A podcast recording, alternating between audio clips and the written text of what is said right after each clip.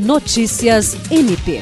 Nesta segunda-feira, o Procurador-Geral de Justiça Danilo Lovisaro do Nascimento, juntamente com o Corregedor-Geral Procurador de Justiça Álvaro Luiz Pereira, foi recebido pela nova presidente do Tribunal de Justiça do Estado do Acre, Regina Ferrari, empossada no cargo no último dia 6. Também participaram do encontro o vice-presidente do TJ, desembargador Luiz Camolês, e o Corregedor-Geral de Justiça, desembargador Samuel Evangelista.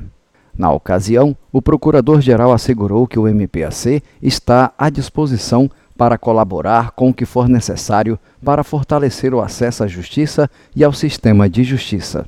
Jean Oliveira, para a Agência de Notícias do Ministério Público do Estado do Acre.